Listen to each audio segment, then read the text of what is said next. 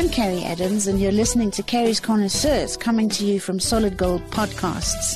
Here we talk to the movers and shakers, the drinkers, the dreamers, and all the people who make it happen in the liquor and luxury industries from around the world.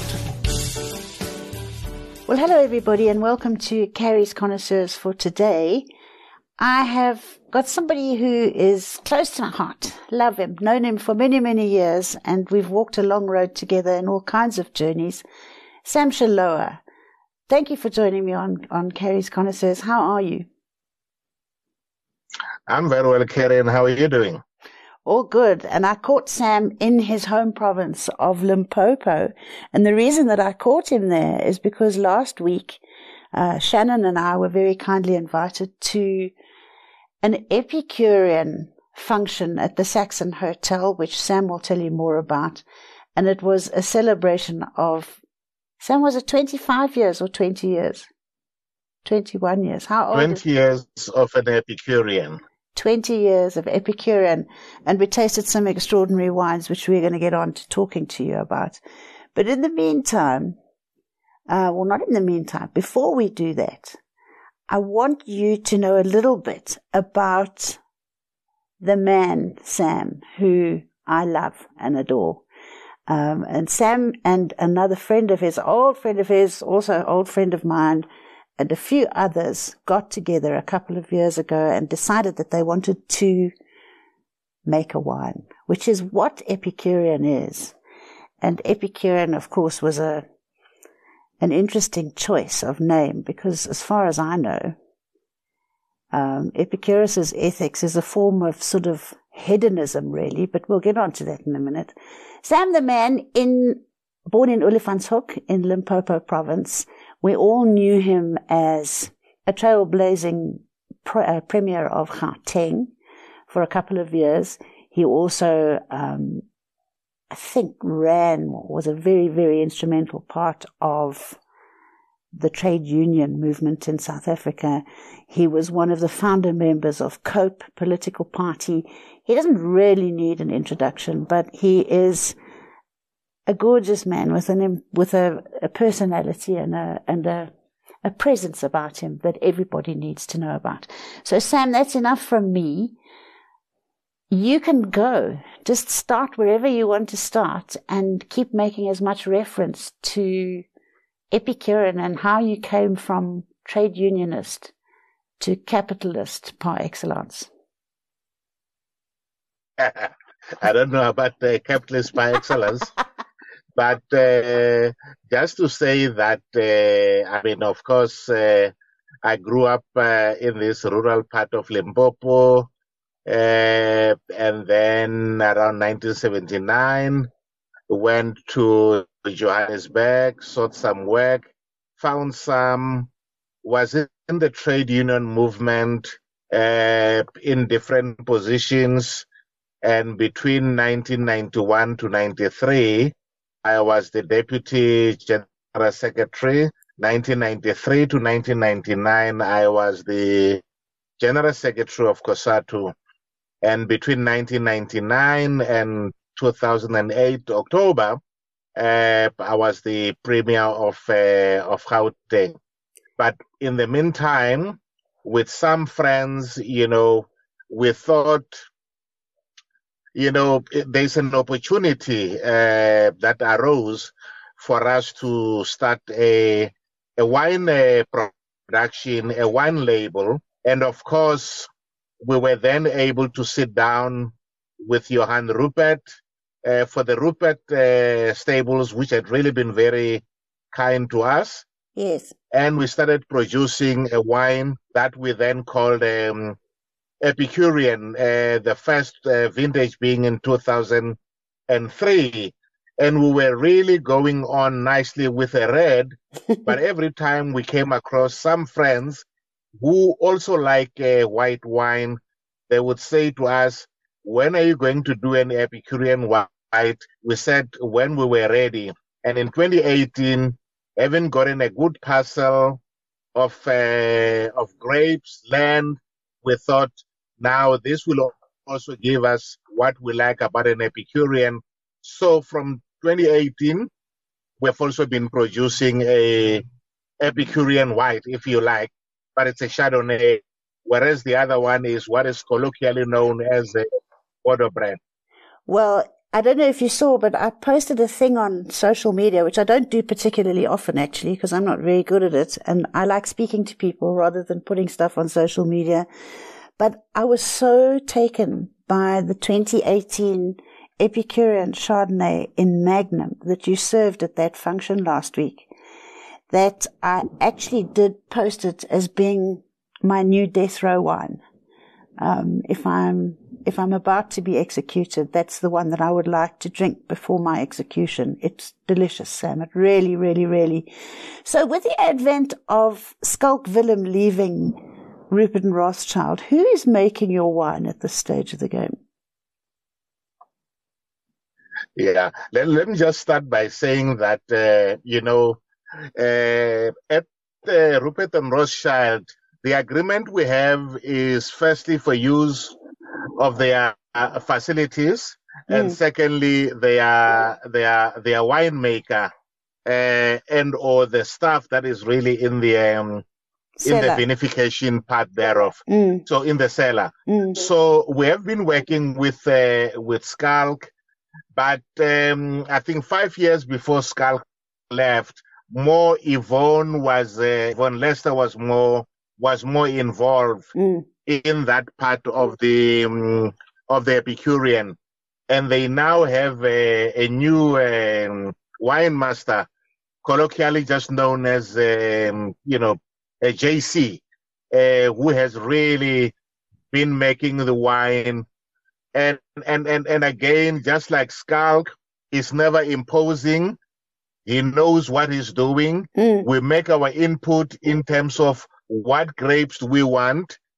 Uh, how do we maintain the style of Epicurean that we want? Because there are too many red wines, commonly known as Bordeaux blend, mm. because they use some of the, as you would know, some of the various varietals that are found in um, Bordeaux. In Bordeaux. Mm.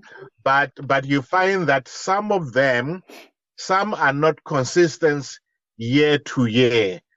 Our Epicurean is consistent year to year, save for a year variation because climate, you know, will always, um, uh, you know, make those things uh, yes. different. Well, so we they've really been very good at that level. Mm. Yeah we all unfortunately have to bow down to Mother Earth and the geographical and the climate sort of climatic conditions that govern the, the quality of every vintage. But the thing that I loved um, last week, and as I say, it's been a long journey with with very good friends. And friends, we've we've shared lots of wine together. We've drunk lots of wines together. You and me, and Mutle, and Baba, and Wendy, and and um, oh my gosh, I keep on forgetting who was your shareholder. Who was Ronald, Ron Gault, and of course Moss. Uh, yeah, Ron Gault. Yes, so we've yes, had. Moss, so Ron, Moss I think I think Ronald's gone back to America. Is he still here? No, no, he's gone back to the US. Has he? And of course, our Mossy Moss spends yes. most of his life playing golf in Florida, doesn't he? Um, at face value, yes. But he is. Uh, he He's is such around. a politician. I, I, Just I, say yes. Think, no, no, no. I was going to say, you know, that's really the beauty about the Epicurean, that we make time that is needed onto the Epicurean, mm. but really none of us spend all our time at uh, Epicurean. Yes. yes. Uh, I mean, almost all of us are always um, uh, traveling, you know. Mm. Uh, so I could be in Limpopo. Next week I would be in Cape Town. The other time I would be in London for jazz. Most uh, is around the country now when we were at the law at, at the celebration, he was in uh, in Cape Town, but in the country. But he would be going to the Ryder Cup uh, as well. Yes. But we all say we all say let's make time. Firstly, uh, as soon as the harvest have taken place, to be able to come in and say what is it that we have on the Chardonnay. Mm. and on the on the red, on the various varietals, which ones are really that good that they will be able to give us a base of what we want and therefore decide on the rest of the combination. So that's one. Secondly, later we'll come in again to be able to say, let's check what we thought it would be at the time of harvest. Is it still the same? You know, how is it going? You know, uh, most of it will be in the barrels by then you know, you, you, you try and get a sense of is it getting more balanced, mm. more integrated mm. while in there. And then obviously once it's bottled, it's out of your it's out of your hands. You, yes. you just have to ensure that it's it's kept properly. Yes. Which is why um, incidentally we try and release our Epicurean red uh, five to seven years from uh, the year of, uh, of, of vintage. Mm. Be- I was yeah, going to speak to you about that. It's very interesting. It's one of the yes. few wines in the country where you can be assured of being able to find older vintages, back vintages, if you, if you prefer older wine. Um, it's a good thing, but yes, because that's because idea, you're all that's because yeah. you're all rich and you can afford to sit on your assets and not have to sell them. not everybody has you know, that privilege. Not all, the, the, not all rich, but you know, allowing it to be able to, you know, what is called wash it uh, it face. Yes. Obviously, you know, if we really had to do it ourselves with all the various overheads and so forth, yes. you know, owning a farm and so forth, and not doing it the way that they do in Burgundy and, and, and Bordeaux, you know, mm. which is where you have negotiation, negotiants and all of that. Yeah. Then at that point, you, you worry m- more about, look, I can't be carrying so much magnums because if I carry so much magnums, I'm carrying so much uh, stock and assets but yes. if I were to sell them, this is where I would be. Mm. In our situation, we're able to say, um, you know, Epicureans, and meaning all those who consume the Epicurean wine, mm. must also be able to have a sense that even though I don't have a wine cellar, but Epicurean winemakers will try and cellar it for me so yes. that by the time I get, even if it's the latest vintage, it is five to seven years later, and therefore I too can enjoy a, you know, an older or older or older wine. Yes. No, it's a wonderful sentiment and I think it's it's it's a legacy that all of you will will leave behind you as being one of the one of the few producers who have actually done that. So Sam, going back to the actual wine, which I honestly think has earned its stripes. It has a pedigree, but what you've managed to do that struck me when I was tasting those, those various vintages that you had for tasting last week is that the wine has somehow encapsulates the character of all of you. And I say all of you, I mean, there's this sort of elegance of Baba, Mutle's wife. There's the gentility of Wendy, your wife. There's the, the playful pedigree of Sam. There's the quiet, understated quality of Mutle himself.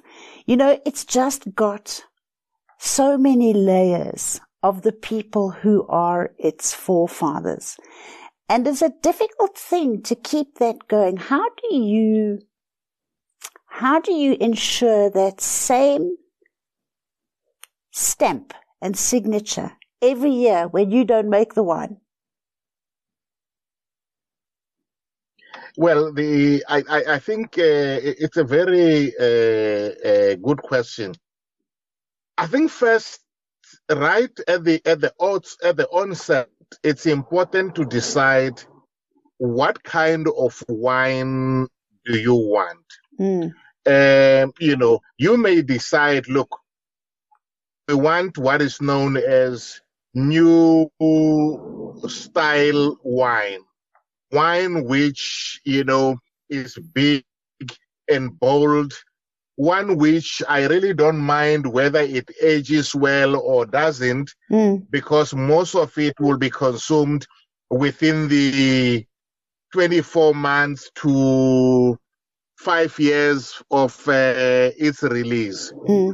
Or you decide that, look, wine must be about uh, elegance, Mm. must be about style, must be about longevity, must be one in which 20 years later, one can go into a the, the, the library Mm. and pull out a 2003 and say, you know, yes, here she is, wrinkled, grayed hair, but you know, you can tell she was a stunner in her years. in the same way that when you look at your 2014, 2015, you Mm. are be, you are able to say, "Damn, this is really looking stunning." Mm. So it, it it it wants you to invest in that. Secondly, it requires that kind of relationship with um, with the cellar master. Mm. And thirdly, in an area in which it's about three or four partners, it's important that you don't get used to your Epicurean Yes. because you can develop what I mean. You you, you guys in the trade call um, you know cellar palate, Mm. in which you really you don't realize anymore whether you're doing good or bad because you just think, look, Epicurean is always good.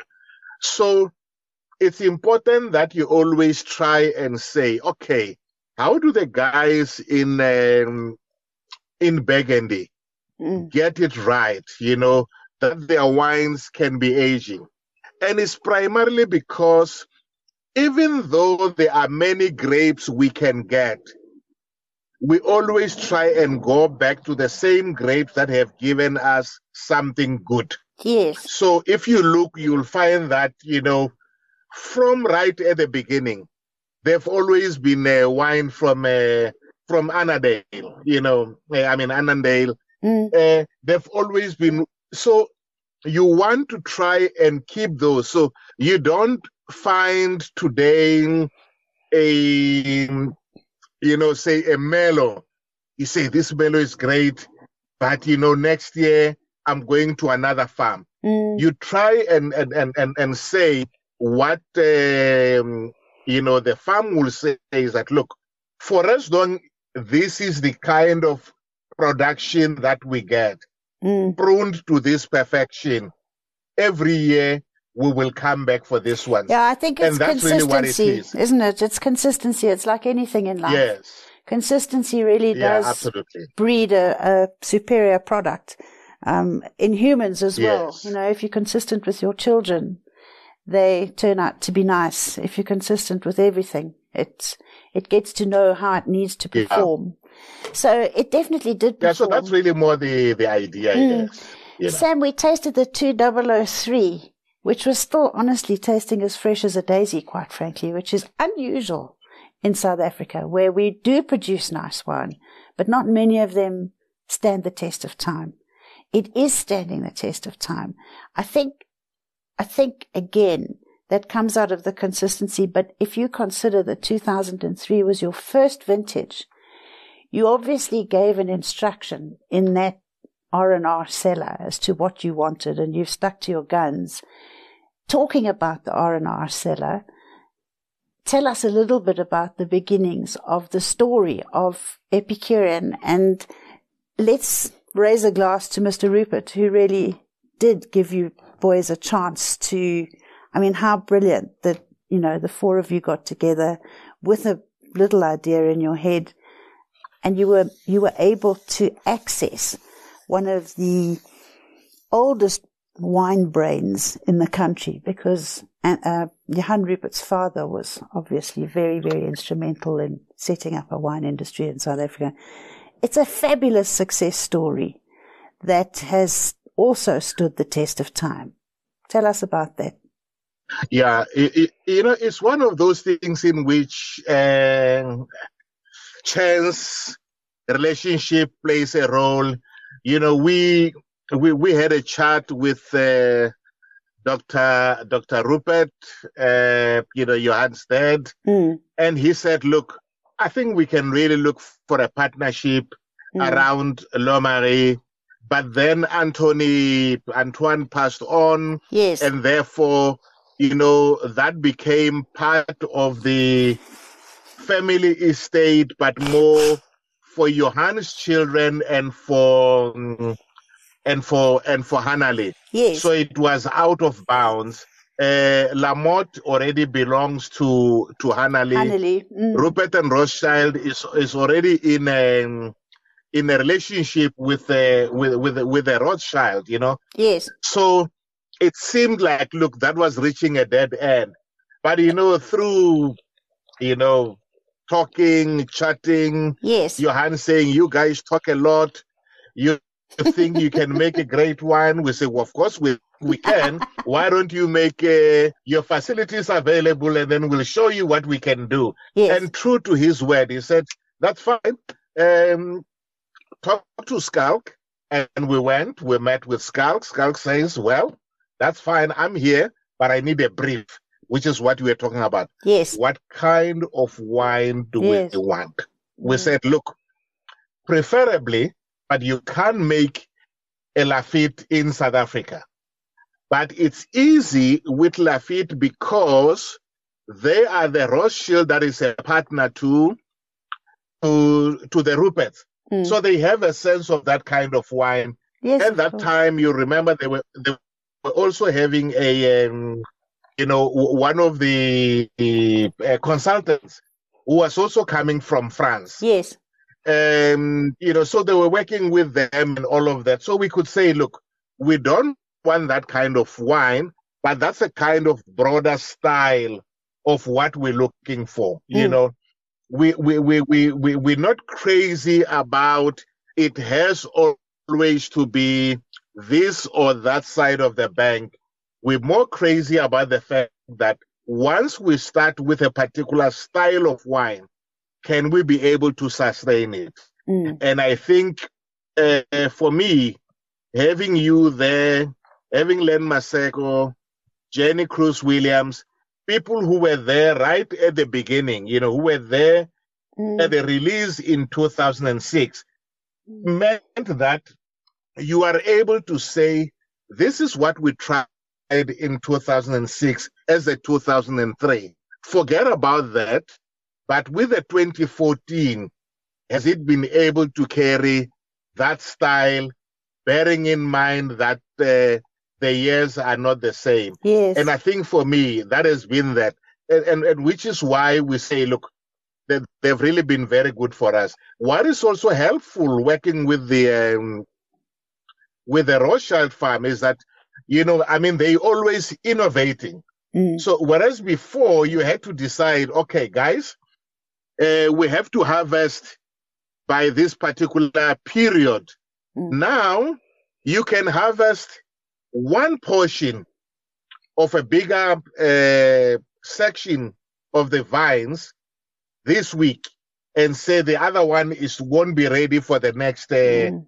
two weeks. So you can really pinpoint it to a day, a week, a month, and that really helps uh, helps a lot, you know, because yes. we are into a situation where the climate, you know, you can never know with it. So if it's not the fires, it is heavy rains, late, or sometimes dry. I mean, you remember for like two years we had um, a drought in the yes. uh, in the Western Cape. Mm. Of course, you know the the drought is bad for grapes in general But it's great for wines because it means that the vines get stressed. Yeah. And most of them go down searching for water. Mm. And then you get it some of the best uh, wines you can be able to produce, you know. Yes.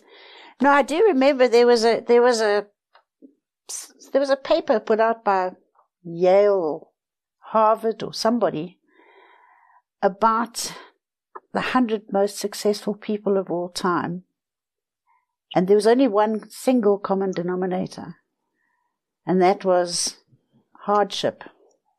So hardship breeds Yes. breeds brilliance, and it's just the same with vines. Um, and I think that that's another one of your one of your big attributes is that you have always made sure that whether there was hardship or not, you just work a little bit harder in the cellar, you work a little bit harder at the blending, you do whatever you have to do to ensure that continued um, quality of Epicurean. And it is coming through, it's shining through loud and bright and white and clear. That there is, if you want consistency, go to Epicurean. It's on its way to what I call our sort of first growth status in, in South Africa. And, and there are a lot of facets that No, make up first much. growth. It's, it's fabulous, Sam. You've really done an amazing job. And as I said, together with it, dragged a lot of people along with you. And we've all had fun watching Epicurean grow into, you know, from the sort of gawky baby, little adolescent, uncomfy, ungainly teenager. And it's now actually just becoming a very, very accomplished, there we call it a Gen X. I don't know, Gen Z, what are they? The Gen Z. So how would Callum tell me? I hope it's, Yeah, I I hope it's not too But, uh, politically correct. No, no, no, not so much. But no, no, thank you very much, Carrie. But maybe just one last thing I would want to say. I think what we have also not been afraid of doing as Epicureans or proprietors Mm. is from time to time to be able to bring people, you know, whether it's uh, um yourself, Michael Fridjhon, talk to someone like Bear Strutham, Yes. you know, and say to them, here is the wine. What is your view about it? Mm. Because you need other uh, critical voices, Yes. some of which n- none of them wish us bad. They are not going to say you are on the right path when they think, look, No, it's you not know going me. well. I you go down in the history of time as being so brutal with winemakers You know. and wine.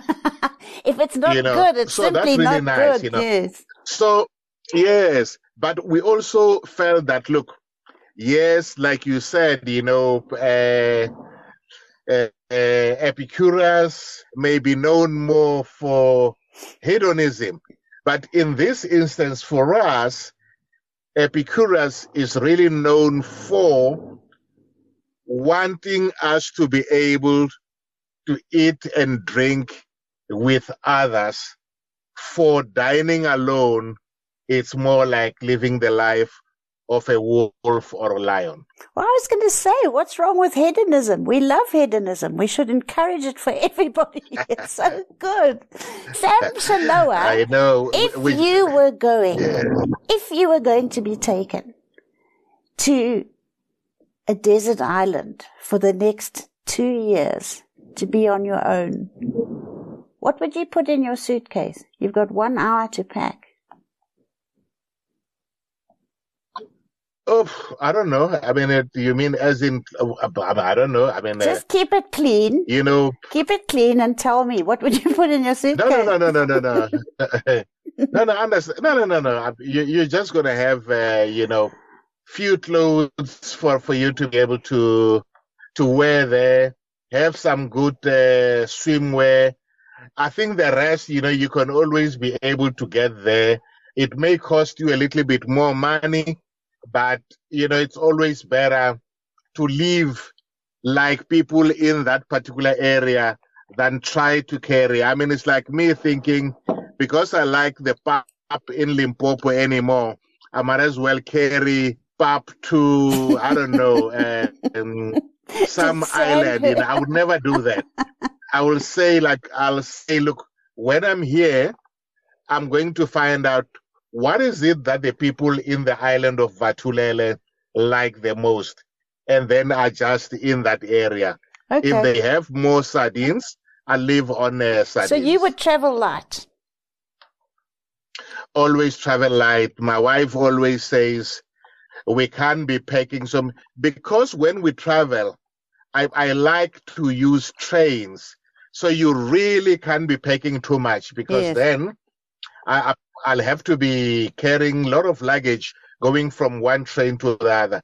Nothing is better traveling in Europe because you just get into a train No, and then you are in gorgeous. the next town. And for anybody who doesn't know my beloved Sam Shilowa, he is no tiny fairy.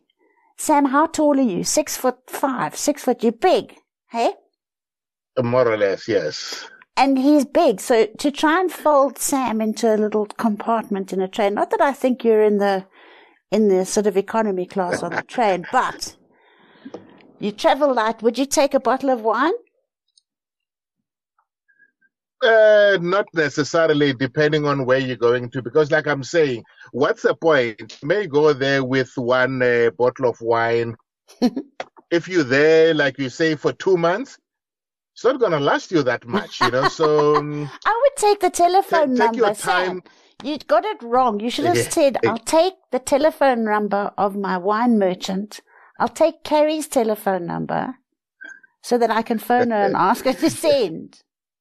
Sammy Sam, it's gorgeous no, talking no, no. to you. We'll always find something. It was gorgeous Pleasure. talking Thank to you Thank you very much, Carrie. I'm so proud of you. I just think that you guys have really, really done an outstanding job of quietly producing one of the country's most beautiful wines. We'll talk some more. We'll taste some more. Um, I want to be part of that disciplinary team that keeps you on track forever and ever for as long as I'm here. And thank you very, very Thank much you very much, my darling. to all of you. Have a happy, happy afternoon. Thanks for joining me. I will. Thank you very much, Carrie. Bye.